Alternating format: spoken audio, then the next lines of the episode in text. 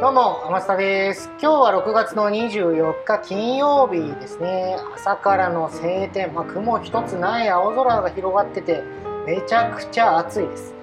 でこんな日はですね、バイクが先日僕は帰ってきたんで、あの走りに行きたいんですけれども、毎回こういう日にやらかすのが、僕は半袖でわりかし運転しがちなんですよ。半袖にグローブをして、結構長距離走ることが多々あって、でその状態で1日走ってるじゃないですか。帰ってくる頃にはもう日焼けで真っ黒なんですけども真っ黒なのもですよほぼその半袖とグローブの間の腕だけっていうんですかね。しかも上側。半分にして上側っていうんですか。あの日がで日に当たってる場所だけがもう真っ黒でひっくり返した裏側っていうんですかね。が真っ白なんですよ。でそれを嫁さんにこう見せるわけ見せるじゃないですか。そうするともう一言ですよ。何やってんのって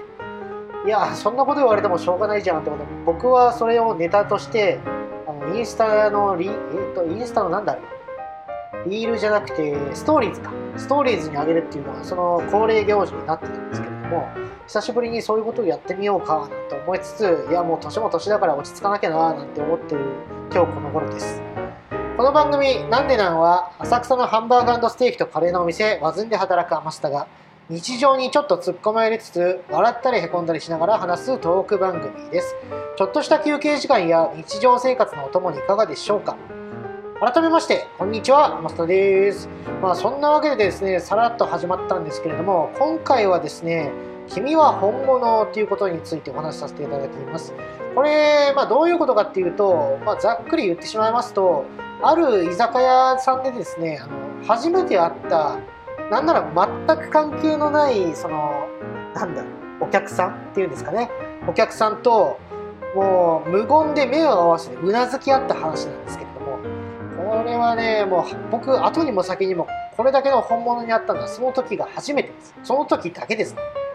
まあ、事の起これはですね嫁さんとの結婚前まで遡るんですが上野でですねその日はどうしてもあの焼き鳥が食べたいっていうことで焼き鳥屋さんにを探して入ったんですよ。そしたらですねたまたまそのお店が満席で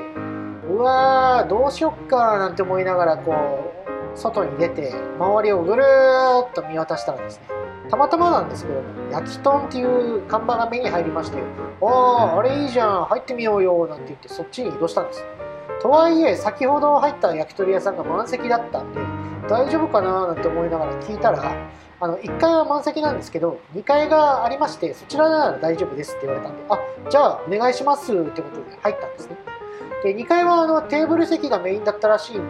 メインだったんですけれども、まあ、着席しましてぐるっと周りを見たらあの当時はですねコロナがなんてなかった時代なんで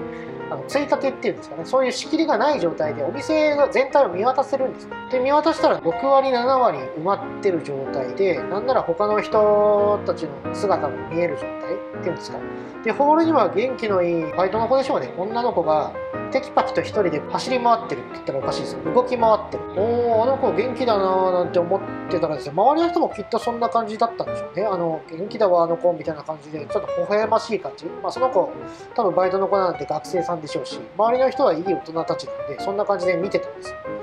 おおなるほど。できる子なんだなと思って普通に着席して注文を僕たちしましてで普通に談笑して飲み物も飲んでおかわりしよっかなんて話になるんですよ。で当時ですねあの嫁さんは梅干しサワーにはまってる時期でこだわりがあるらしくその飲み終わったコップに新しい梅干しを入れて焼酎を入れて炭酸を入れてもらいたい派だったらしいんですよ、うん、でなんで？なんて聞いたらその方が濃くか濃くなってて美味しいのよなんて言って、まあ、そりゃそうだよな。梅干し足してるしななんて思って。僕はそれに対しては何も言うことがなかったんでじゃあできるかどうか聞いてみようよって言って、まあ、呼ぶわけじゃないですか。たださっきの元気のいい女の子。はいなんて言いながら、まあ、元気よく来てくれて。でこれ梅干しサワーおかわりお願いします。でさっきの話をしようと思ったら向こうからですよ向こうからこのグラスに継ぎ足ししましょうかとその方が安いですよって言ってくれてあじゃあお願いしますって言って。言ってまあ作りに行ってくれたんですね。ただ僕はもうその時点でうわできるなこの子すごいなと思ったんです。よっていうのもやっぱりあのバイトの子ってなかなかそこまで言ってくれる子って少ないじゃないですか。だからあのその子はよくできてるし店の教育も素晴らしいななんて思ってたらそんな話をしてたらですねその子帰ってくるんですよ。ただ見るからにも元気がないんですよ。ええー、と思ってまあ、待ってたら「すみません」から入ったどうしたんだろう。どうしましたって。当然聞くわけじゃないですか聞いたらあの間違えてウイスキーを入れちゃったんで新しいものを継ぎ足しと同じ値段で持ってきましたって言うわけです。まあそれぐらいなら別にね僕たち何も気にしないんで「あ大丈夫ですよ。ありがとうございます」って言って終わったんですけどまあその次の瞬間ガシャンって言うわけですよ。ええー、と思って見たらその子が今度料理を持ったまま何もないところでつまずいて転んじゃったらしくて料理をぶちまけてるんですよ。だからもうどうええー、と思ってまあそれは当然周りの人もええー、ですよ。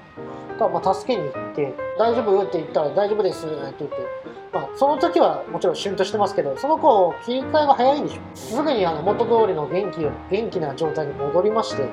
まあ、テキパキ働き始めたこんなこんなで新しいお客さんがどんどん入ってくる時間帯っていうんですか、まあ、ちょうど帰りがけだったんでしょうあのサラリーマンの方が仕事終わりに一杯飲もうかみたいな感じで入り始めてで僕たちの席の隣にその新しいお客さんサラリーマンの方々だったんですけど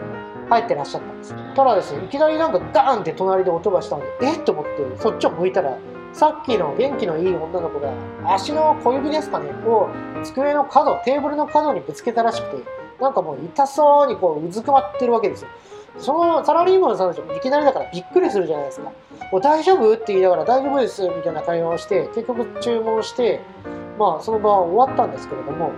それ以降もですね多々なんか似たようなことがある飲み物をこぼしたりなんてザラで飲み物をこぼす例えば箸とかを持ってこない。注文を間違えて持っていく、まあ、ここのテーブルじゃなくてあっちのテーブルなのにここに持ってくるみたいな。そんなことが多々あって。でその都度ですね周りのお客さんも、うん、大丈夫だよ大丈夫ですよって言ってるんですよ。だからあの一番最初に感じてたの温かい眼差しっていうのはあそういうことなんだって僕はその時点でやっと分かりまして。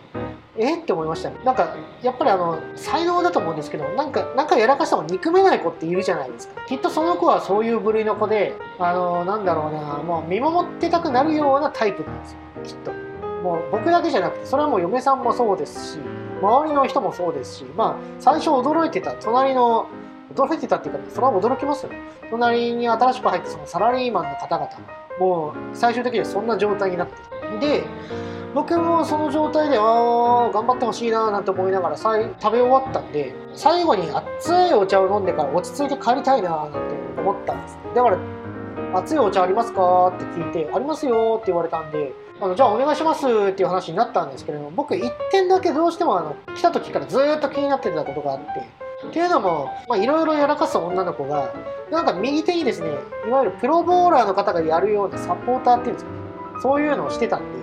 どうしたんだろうってずっと気になったんです。まあ一生懸命やってるからきっと腱鞘炎なんじゃないかなと思って聞いたんです。その手どうしたの？腱鞘炎？って聞いたら、やっと骨が繋がったんですっていうちょっと斜め上からね、コメントいただきました。折れてたんだってその時初めて知りました。もうね、僕はそれを聞いた瞬間に普通なるんですよ。普通なら、あ、そうなんだ、どこで？って聞きますけど、もう何も言えなかったです。怖くて。多分、ここで、この居酒屋のバイトでしょうし、いや、まあこれはわかんないですよ。わかんないですけど、ちょっと見てたら多分そうじゃないかなっていうのがあったんで、もう怖くて聞けませんでした。というよりも僕はどっちかって言ったら、さっき頼んだ熱いお茶大丈夫かなって心配になったんですよ。こぼしてやけどなんかしないかなみたいな感じですと、もうめちゃくちゃ心配になって、まあ結果から言うと、そのお茶は無事に来たんですけれども、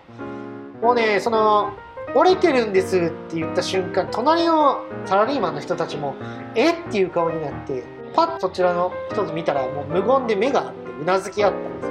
もうそれぐらいあこの子はきっと本物だって初めて思いました。これが本当のドジっ子なんだなって僕はもうその時に初めて初めて思いました。もう後にも先にもその子にしか会ったことがありません。どうですか？皆さんこういう子会ったことあります？失敗はするけど憎めないみたいな子まあ、きっとですね、まあ、僕はその子しか会ったことはないですけれども皆さんもきっと一度ぐらいは会ったことがあると思うんですよ。というか今どうしてんだろうってふと思ってましたね。うーんね今が気になりますねどうしてんだろう。うんなんか皆さんもそういう子に会ったよとかもしくはですね、まあ、そういう感じじゃなくてこういう人にも会いましたよみたいなことがあればぜひぜひ教えてください。えー、僕、ツイッターやってまして、ツイッターのアカウントがですね、アットマーク、アマグリスター。アマグリはローマ字で、スターは英語です。もしくはひらがなでアマスタと4文字で検索していただくと出てくると思います。そちらにメッセージいただけましたらですね、僕が確認できますので、あ、あとですね、ちょっと分かりやすいようにハッシュタグもつけていただけると助かります。え、ハッシュタグなんでなん。なんでなんは全部ひらがなで、最後のハテナはいりません。そうしていただくとね、僕がすぐ気づけますので、はい、ぜひですね、メッセージ等あればそちらにご連絡ください。あと僕ですね、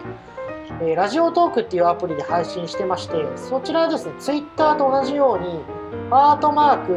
クがあるんですけれども、他に、あの、ニコニコマークと、なんかネギマークみたいなのがありますので、そちらも、あの、押していただけると励みになります。ツイッターと違うのはですね、押せば押す分、押した分だけ僕にスコアっていうポイントが入ります。でそれが入るとどうなるかっていうと、あのランかランクっていうんですかね、なんかそのラジオトークのアプリ内で上位の方に表示されるようなので、